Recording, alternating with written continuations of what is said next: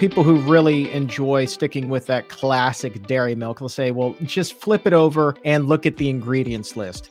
Milk has just one ingredient. But then, if you look at oat milk or any kind of other non dairy milk, you will see quite a few more. Well, I do understand the concern because as a dietitian, we teach people like definitely read those labels. We don't want a whole long list of ingredients. So they're doing the right thing in looking at those labels.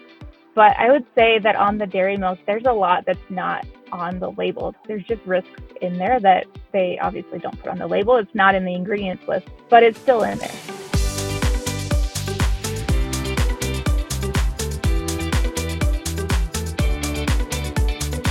Welcome to the Exam Room Podcast, brought to you by the Physicians Committee. Hi, I am the weight loss champion, Chuck Carroll. Thank you so very much for raising your health IQ with us coast to coast in the U.S. and in more than 150 countries. Hi to everyone listening in Converse, Texas, Dickinson, North Dakota, and Dijon, France. Wherever you are, we appreciate you helping to make the world a healthier place. This is episode 37 of season 6, number 433 overall. A couple of episodes ago, we kind of previewed this a little bit here on the show.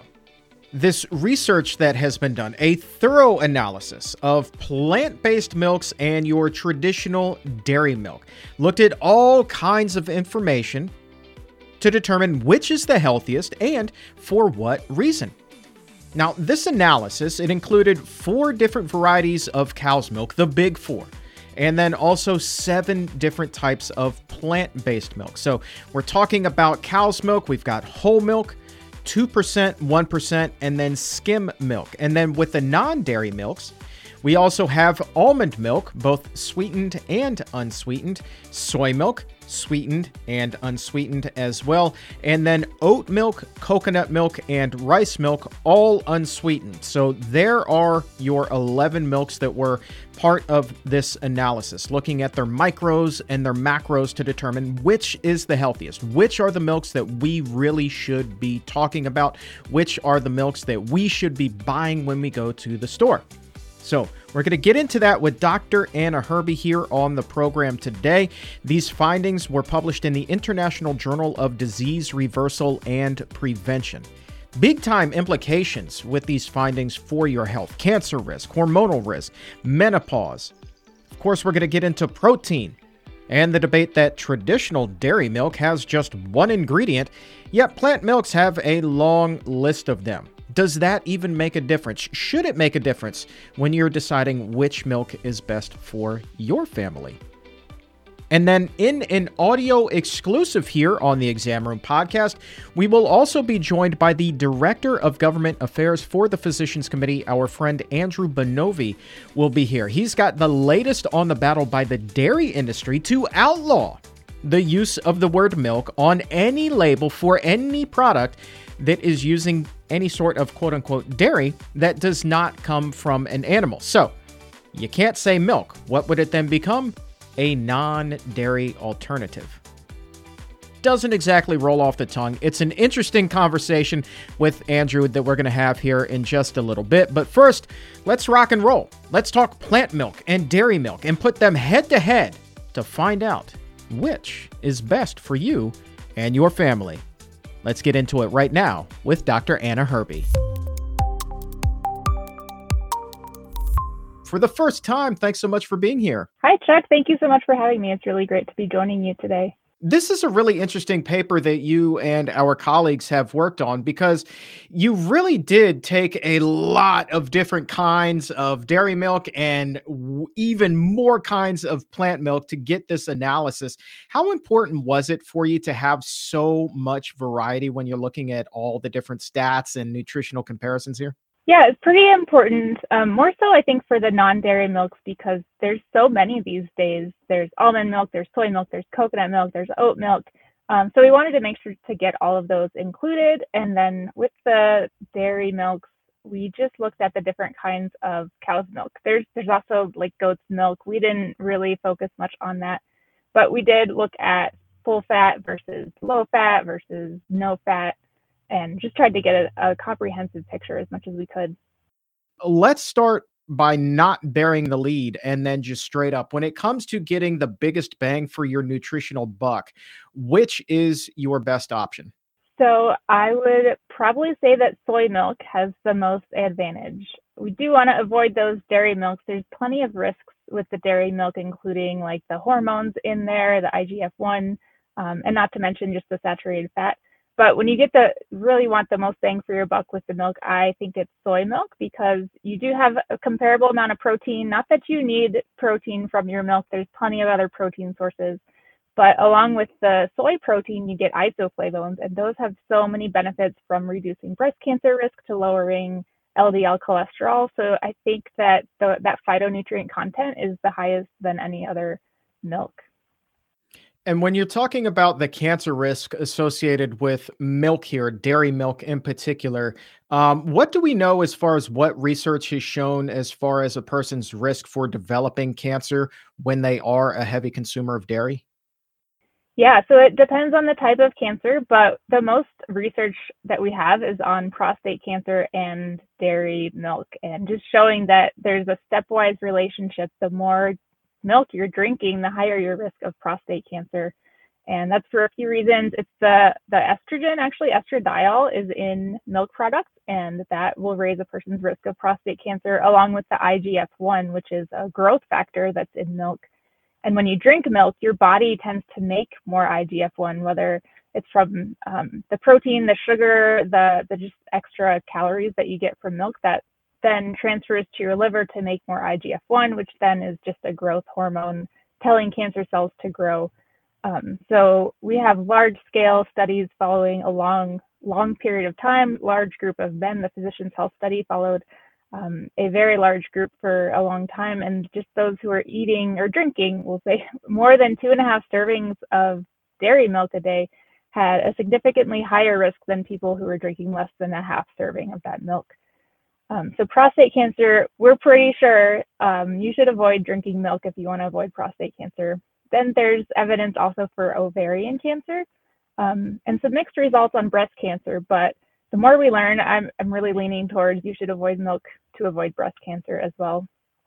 So when you talk about the kind of mixed results, I mean, let's let's just put it out there. What's kind of muddying the waters there a little bit? There's there's several different factors when it comes to breast cancer. Some of the research we have is just following people for say 7 years which you think that's a long time, but in the terms of cancer development, we really want longer than that. We want long-term studies for say 20 years if we can.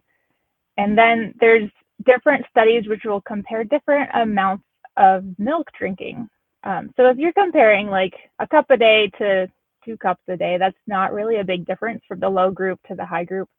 Um, but in the Adventist Health Study, um, they really checked all those boxes. So they had a large group of women. They followed them for a very long time, and some of those women were just not drinking any milk at all. So we have zero intake. Some other research studies don't have any participants with zero intake of milk, so that's why their results are going to be different. But with the Adventist Health Study comparing the highest intake of milk to absolutely no intake of milk, those with the highest intake had 50% higher risk of breast cancer. So I think that speaks a lot to the risk of consuming milk. Um, and then another factor is that we have dietary guidelines. The government is recommending drinking milk as a healthy thing. So people who want to be healthy, they're exercising, they're taking care of themselves, they're told they should be drinking milk. So those other healthy factors could be confounding the, the data that we're getting as well. Speaking of which, if a person is leading an otherwise healthy lifestyle, but they do drink two, three, four glasses of milk, they're probably eating cheese every day on top of that. Um, is it possible to out exercise your cancer risk? I mean, can you hop on the treadmill for two hours a day and suddenly that risk of prostate cancer, ovarian cancer, breast cancer comes down? I don't think so. I think that diet is the most important thing, um, whether it's for weight loss or cancer reduction, cancer risk reduction. Um, you really want to focus on your diet first. There's not really a way to outrun a bad diet or to exercise it off because essentially you're still putting these things in your body. Your body still has to deal with the extra hormones, maybe extra pesticides from the milk or the bad diet.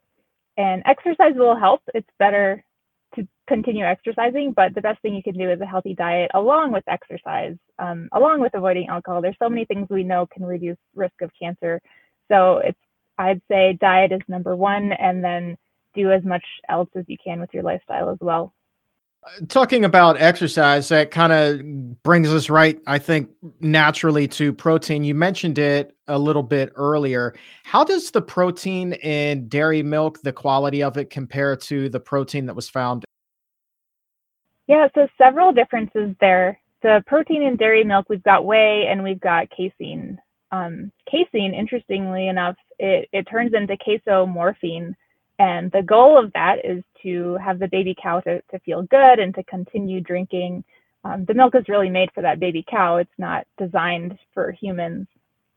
Um, so those casomorphines affect us, and they're in higher concentrations in cow's milk than even in, in human breast milk. So we're consuming those, and that really contributes to that addictive quality.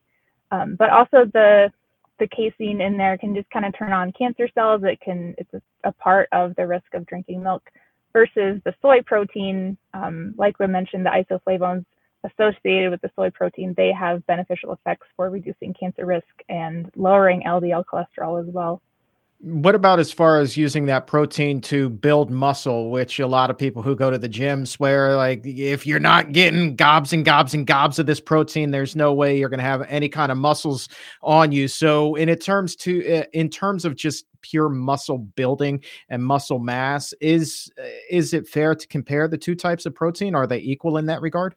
I would say they're they're equal, um, but it's better to get the plant protein because you're then you're not getting the risks associated with that animal protein. And you can totally build muscle on a plant protein diet, but you don't really need to overdo it with the protein because um, muscles, they run off of carbohydrates. That's the main fuel for muscles. So if you're eating too much protein, you're really reducing the amount of those healthy carbohydrates that your muscles need to regenerate. And you get so much glycogen stores. That's what causes your muscles to grow. And that is the storage of carbohydrates. So um, there's there's too much emphasis on protein, I think. So we don't need to be worrying too much about it. You can also get plenty of protein from. Um, you don't need that milk. You don't need animal protein at all. You can just eat a balanced diet with vegetables, whole grains, beans are a great source of protein. Um, there's no need to really focus too much on it. And the other plant milks, we were talking about soy here, but the other ones you looked at, the almond, the oat, the coconut, and the rice milk, how much protein do they tend to contain? Yeah, so those are pretty low in protein. And um, so if you're looking for protein in your milk, you would choose soy milk. Like um, children would probably benefit from soy milk. But as adults, we don't really need to be getting protein from milk. So almond milk, oat milk, these are all great options.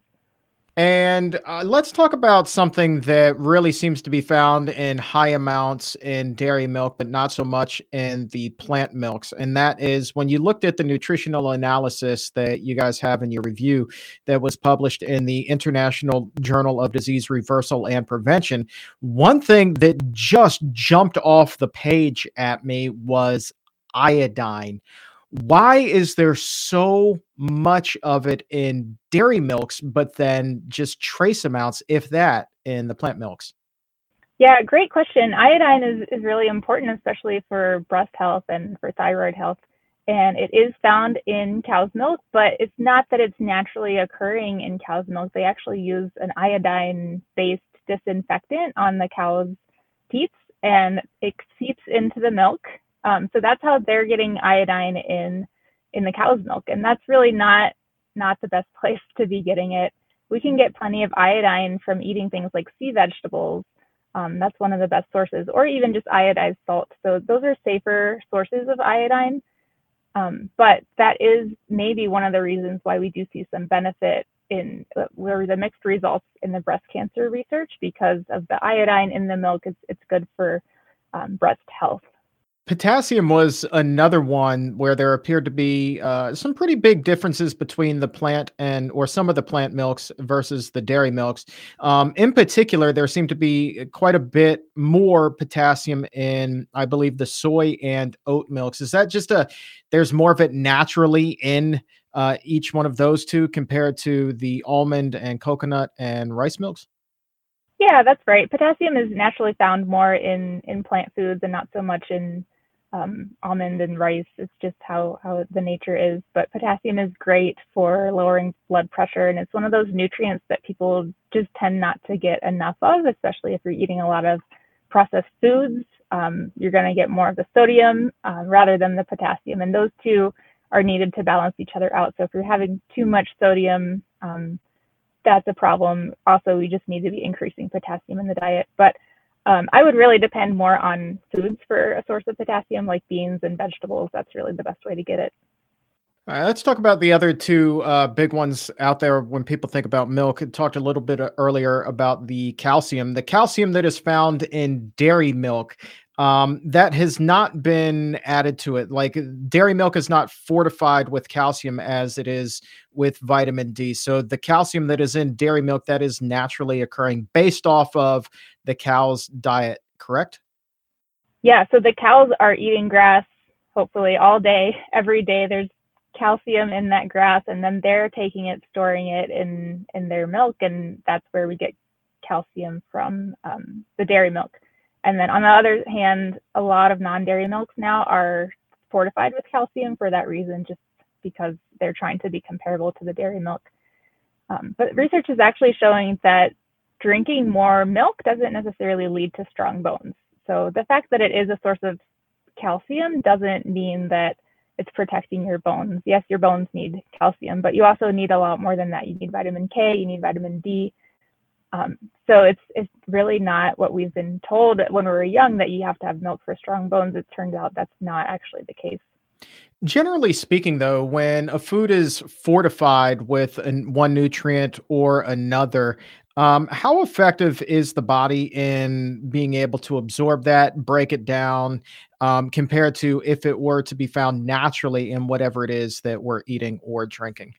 Yeah, that's a good question. It's pretty comparable. Um, there's no reason to avoid fortified foods that have, say, fortified calcium. Um, yeah, or whether you get it from from the the green leafy vegetables or the beans, or like a fortified glass of almond milk. But we do know there's certain foods that have higher absorption of calcium and even higher than dairy milk. So natural natural plant foods um, like beans and green vegetables, especially bok choy, um, the calcium absorption rate is going to be higher than than even drinking a glass of milk. So it's not it's not that drinking a glass of milk you're going to absorb as much calcium as you would from eating those green vegetables. Bok choy, eh? That's the calcium bomb right there. Is bok choy? It really is, yeah. How much bok choy might a person need to eat in order to equal what you might get, say, in an eight or a twelve ounce glass of milk? That's a great question. I would have to look up the exact numbers, but a serving of green vegetables, I would say if you can have a cup of those cooked leafy greens, like a cup of cooked bok choy, that would be a great serving to have. And bok choy, I mean, that's just delicious. I mean, anytime I go out to an Asian restaurant, I tend to order something that's got an abundance of greens in it. Shocker. Um, but you know, bok choy inevitably is among that. And so like that gets me fired up. I'm really excited now about some bok choy, and my prospects have just gone up from making sure that I get some bok choy happening this weekend as well. So thank you very yeah. much. What do you do in the kitchen? I mean, you're a dietitian, so you got to get like all kinds of fired up every time you go into the kitchen. Uh, when you pull out something like bok choy, are, are you thinking more flavor or all of the nutrients that that particular food might have in it? You know, I really think about both. Um, with my leafy greens, I love to buy them. I'll buy some on the weekend and just chop them right right there on, on the weekend. Chop them for the week, and I I like the flavor, and I also like just knowing that I'm getting my greens for the day. So what I'll do is just kind of saute it with a or steam it. Um, steam slash saute with a little bit of tamari and then add um, onion powder, garlic powder, maybe a little bit of chili if you're into that. And it's just so delicious if you let them steam and kind of simmer in that flavor. So um, that's that's what I do with greens. And then of course have have some meal with it, like throw in some beans, some rice, and you've got a great complete meal. Do you like to go super gourmet in the kitchen or are you more of a let's just kind of keep it simple and like really focus on the nutrients but like there's a lot of flavor also in that simplicity. Where do you fall in that scope? Totally. I love to keep it simple. Um, if I'm looking at a recipe and it just has like 20, maybe even more ingredients, I just put it back on the shelf because um, that sounds overwhelming to me. But if you can have something with just a few ingredients and throw it in there, um, my favorite thing to do is just to add tamari, onion, and garlic powder. You can add that basically to anything and it tastes delicious. So that's my secret strategy. Mm, yeah, I find that hot sauce does the trick. I mean, like, there's a brand out there that says that uh, you put that stuff on anything, and uh, sure enough, I mean, short of breakfast cereal, uh, it pretty much does go on just about everything. And I find that with that, you really don't need to have those like 20 to 30 ingredient recipes. I mean, it really, you can just steam a whole bunch of vegetables, put that on top of the beans and rice, like you were just talking about, a couple splashes of hot sauce, and man, you got yourself a little flavorful masterpiece there. I love the simplicity of everything. Yeah, yeah. I think people get overwhelmed by changing their diet because they think it has to be complicated, but it really doesn't.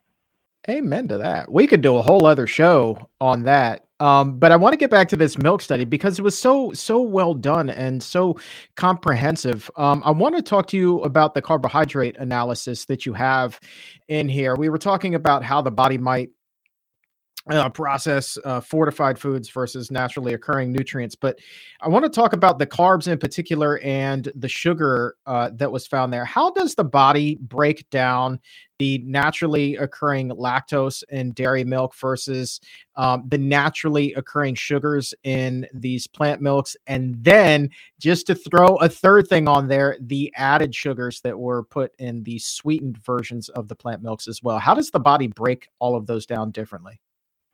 Yeah, so I think the main difference is that lactose um, has an enzyme, or you you have an enzyme, the body does, called lactase, and we also have other enzymes that break down other sugars like sucrase, um, and those tend to we we keep having them as adults. But lactase, which breaks down lactose, it tends to go away. Like it's kind of built into our bodies as something to have as a child because we're breastfeeding and we do um, break down the lactose in breast milk.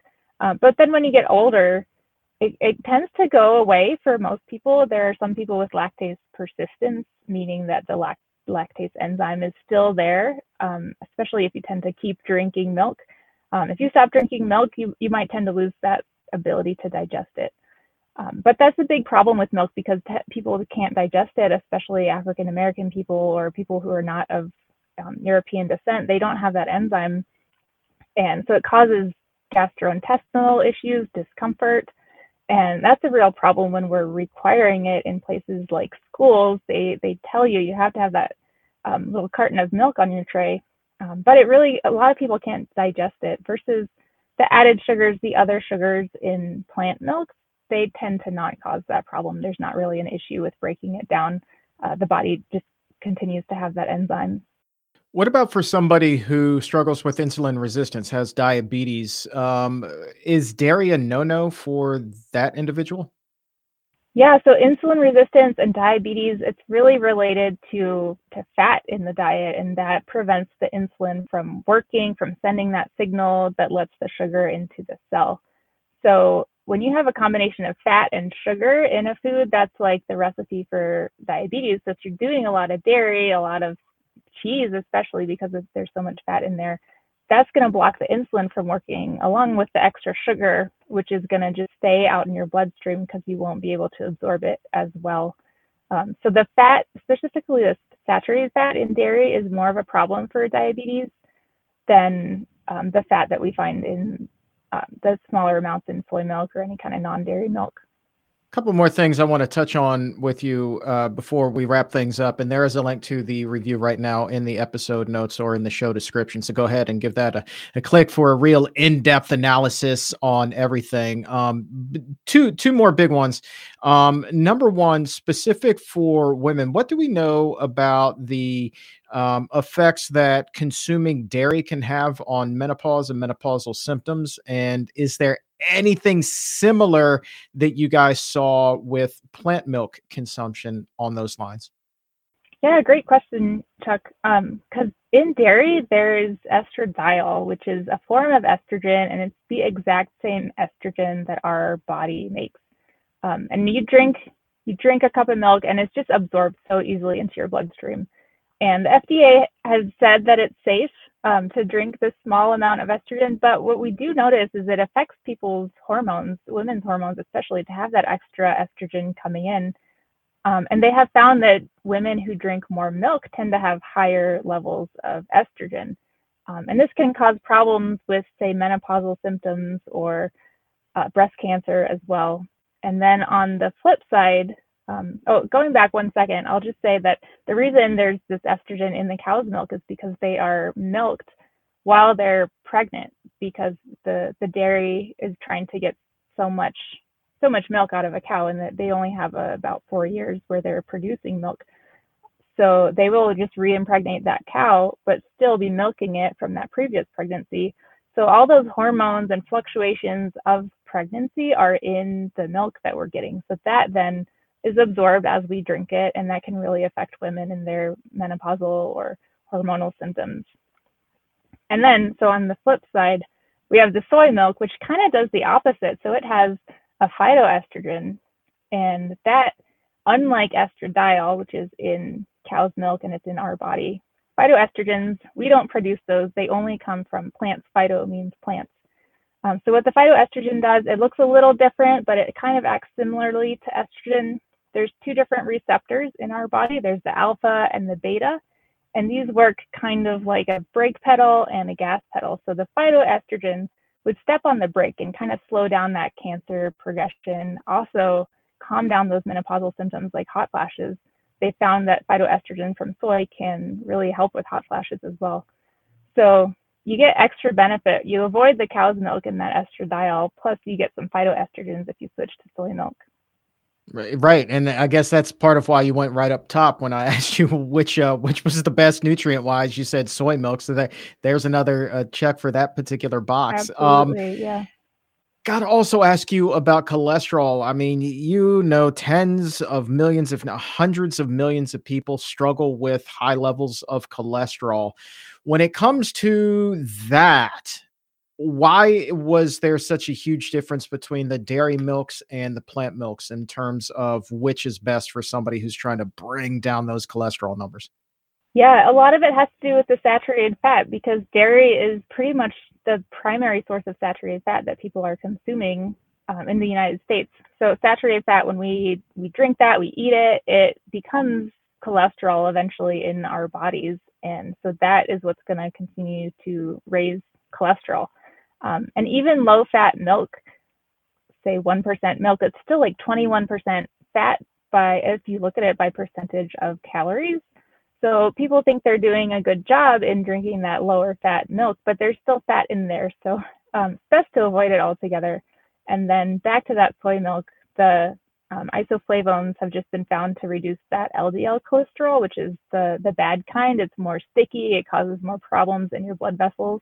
Um, so that soy milk can reduce that number.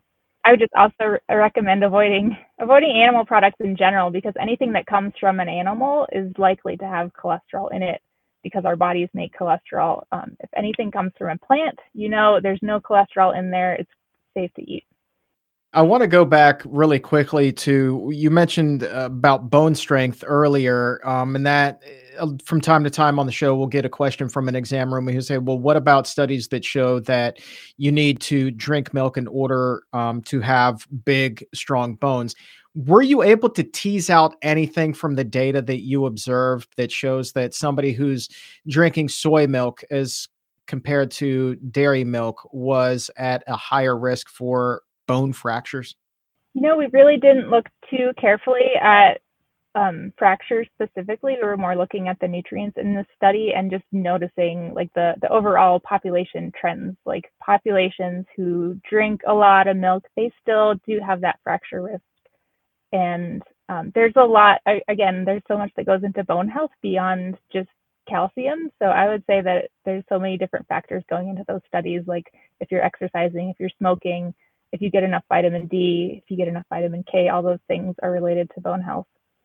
You know, one of the popular criticisms out there when it comes to dairy milk versus plant milk is, you know, people who really enjoy sticking with that classic dairy milk will say, well, just flip it over and look at the ingredients list.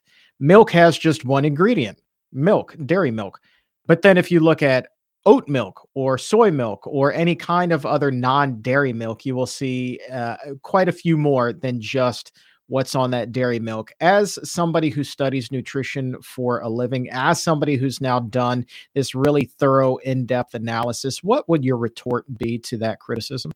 Well, I do understand the concern because um, as a dietitian, we teach people like definitely read those labels. We don't want a whole long list of ingredients. So they're doing the right thing and looking at those labels.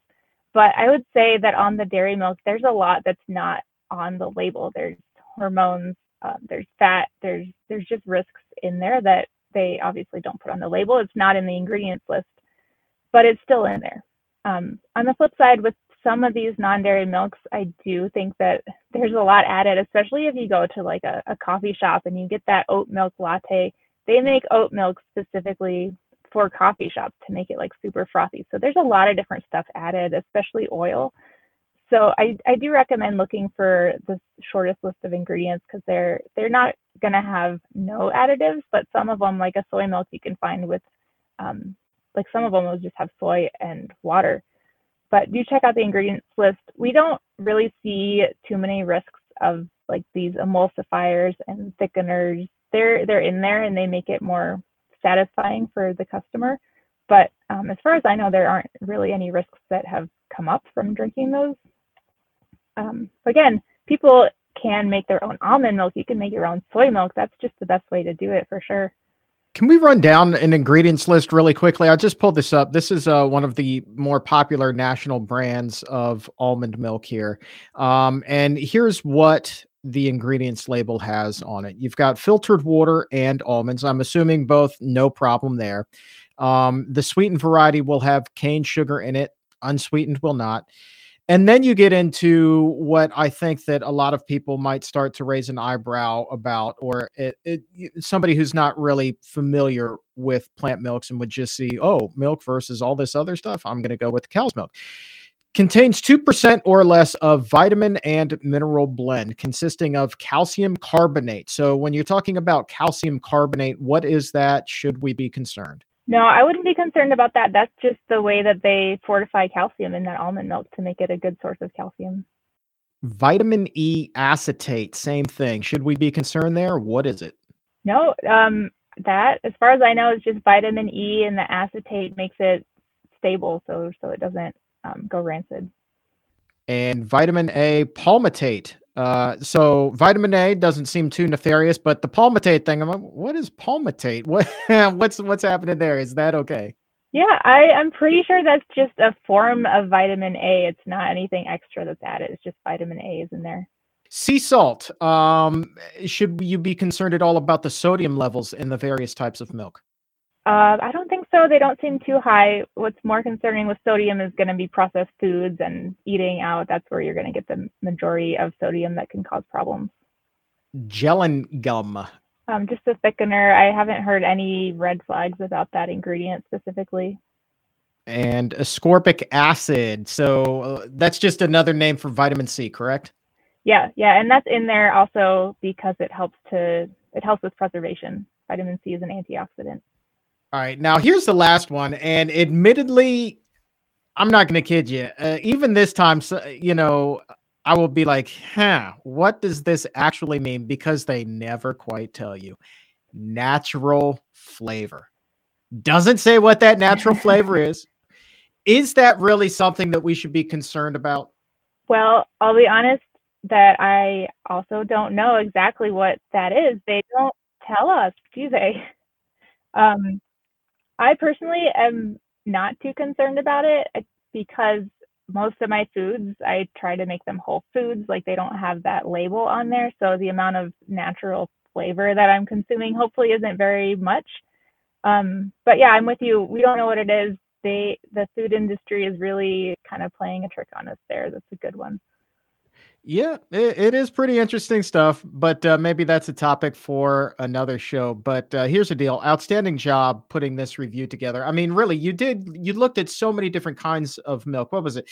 Seven different kinds of plant milk, as well as four different kinds of traditional dairy milk. So, um, just outstanding job, head to head. We've got a link to it for you guys to get a closer look right now, if you would like. That's in the show description and in the episode notes. Anna Herby, thank you so much for your time. This has been fantastic. Thank you, Chuck. It's been a pleasure to be here talking with you about dairy and non dairy milk. Really interesting conversation there with Dr. Herby. And if you would like to look at the full research that she and her team have published in the International Journal of Disease Reversal and Prevention, there's a link for you to do that right now in the episode notes. So thank you, Dr. Herby. And now this from my wife, Julie. The Physicians Committee for Responsible Medicine is recruiting participants for a no cost 12 week research study to evaluate the impact of a dietary intervention on pain, inflammation, and quality of life in individuals with endometriosis. Qualified study participants who are randomized to the diet intervention group will receive support via weekly online group sessions with physicians, dietitians, and cooking instructors. These participants will also receive study related nutrition education, practical tips, and cooking demonstrations to help transition to a low fat, plant based diet. Participants who are randomized to the control group will be asked to maintain their usual diets for the initial 12 weeks. At the conclusion of the initial 12 weeks, they will be offered 12 weeks of instruction in the plant based diet. All participants will receive one on one study related consultations with a dietitian and lab tests to check specific study related health measures. Recruitment is now open, and the assessments and intervention will start in late April 2023. If you or someone you know has been diagnosed with endometriosis, lives in or is willing to travel to Washington, D.C., and is not currently following a low fat, plant based diet, please go to pcrm.org slash endometriosis to fill out an interest survey. Thank you, Julie.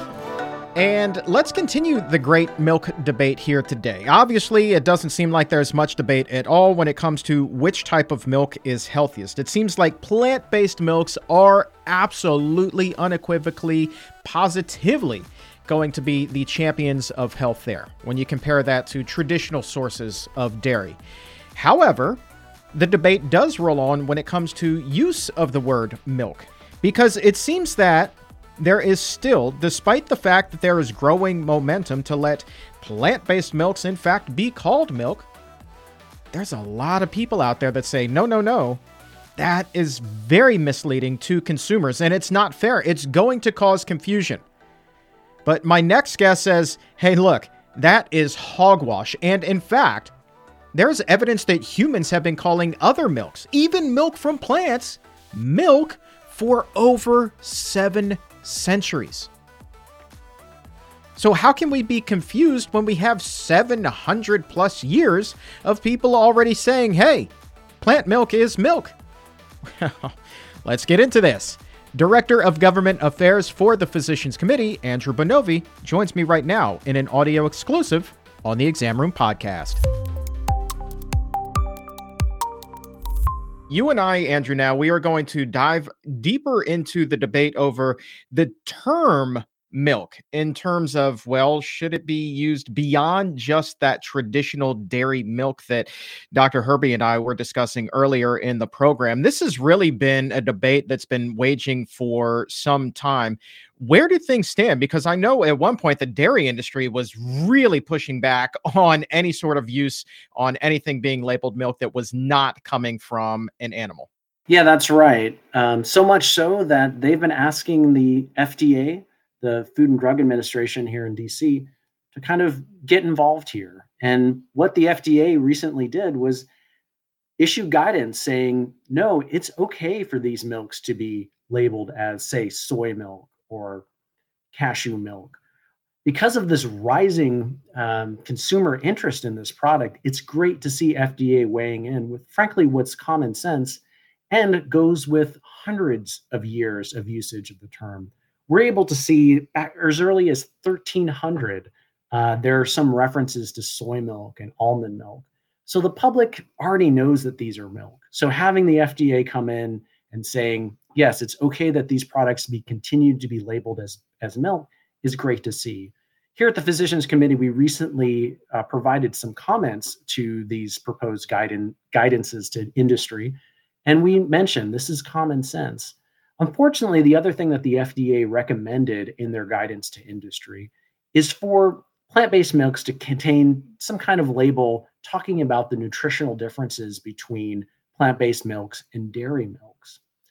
And you know, this goes back to the dietary guidelines that unfortunately are recommending still to this day recommending people drink dairy, which is unnecessary.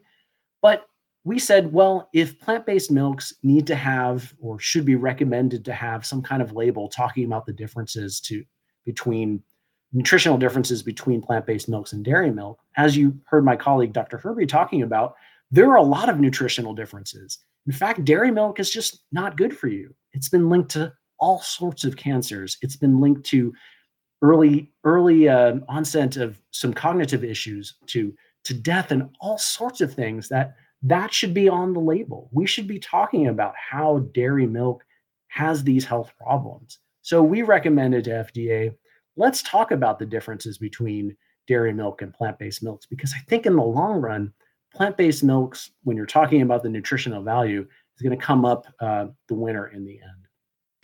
All right, let me play a little bit of devil's advocate here. Just indulge me as I, I, dive back into my reporter background here. I think that it would be really easy for somebody on the dairy side of things to come at you and say, well, now, wait a minute, wait a minute. Your common sense argument doesn't really hold weight here because everybody knows, and we've been taught from a young age, that milk is healthy for us. We need it for strong teeth and dense bones, and we need it to grow up, and we need that calcium, we need that vitamin D. And the best sources of that, as you've been taught your entire life, are milk and dairy products. So, are you finding that when you use the term common sense, people are pushing back and saying, well, hey, look, you know, maybe even common sense isn't that common in this case.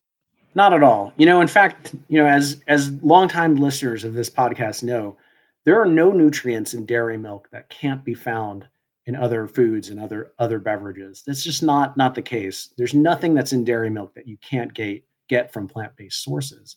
But the dairy industry likes to think that there's some kind of like confused consumer just stumbling around the supermarket and that they're somehow confused when they go to the cold case looking for whatever milk that they're looking for.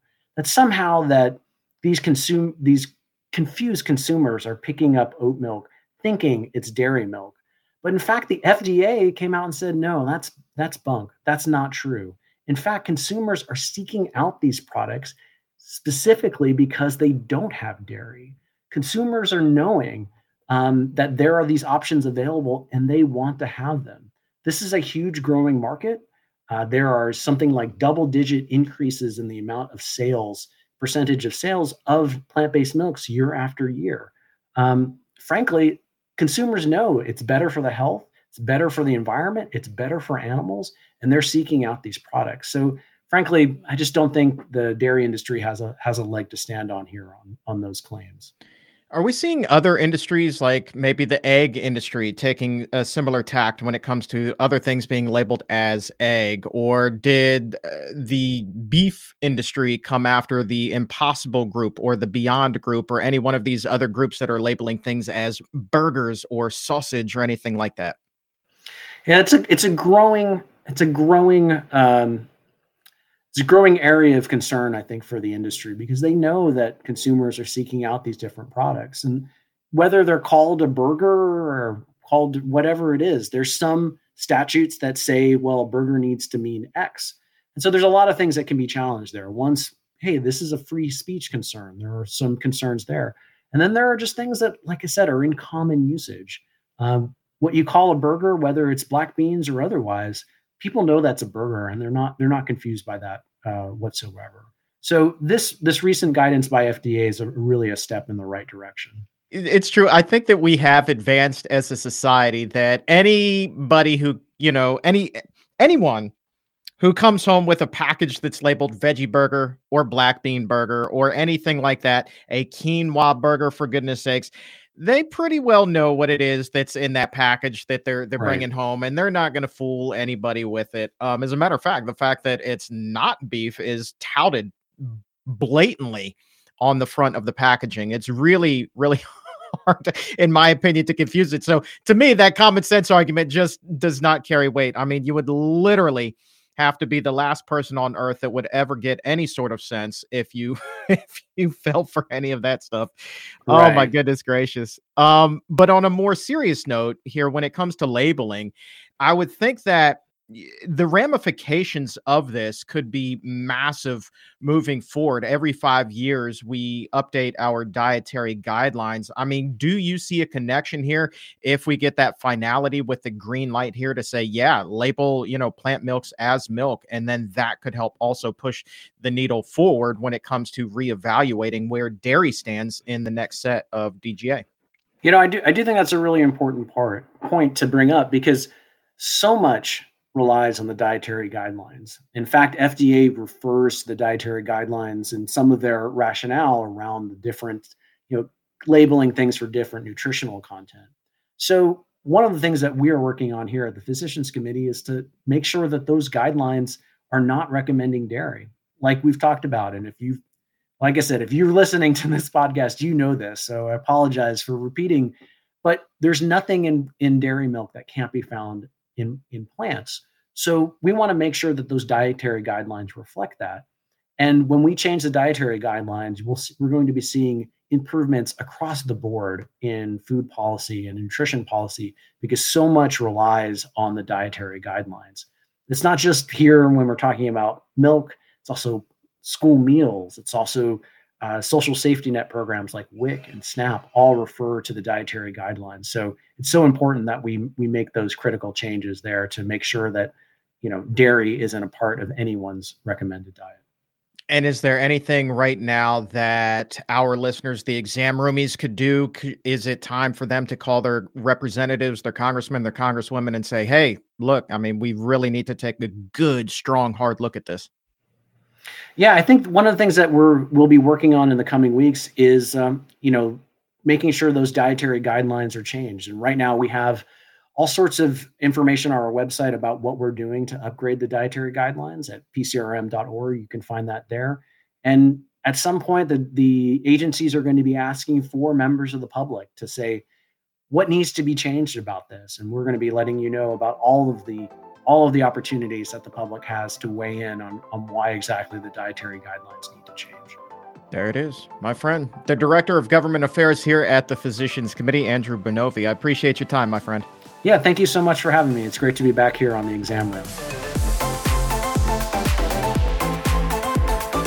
Okay, so I did some digging after speaking with Andrew and wanted to get some of the business side of things. Wondered how popular actually is the dairy alternative market. I'm not even going to say the word milk here.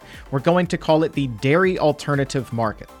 Well, this dairy alternative market, DAM, is in fact damn popular.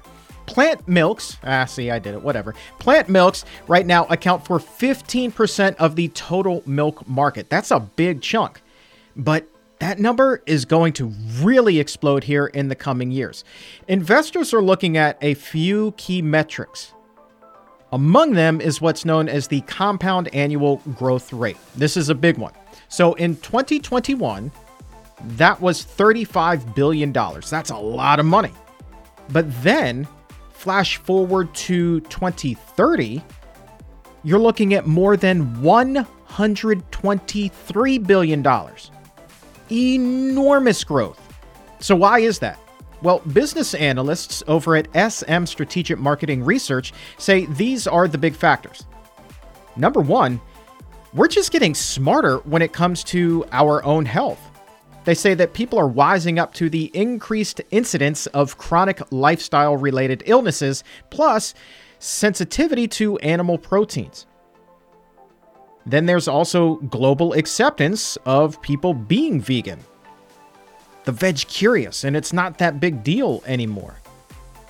Also, it's not just our own health, but the knowledge of the health of animals who are being used to propel these industries, these traditional dairy industries.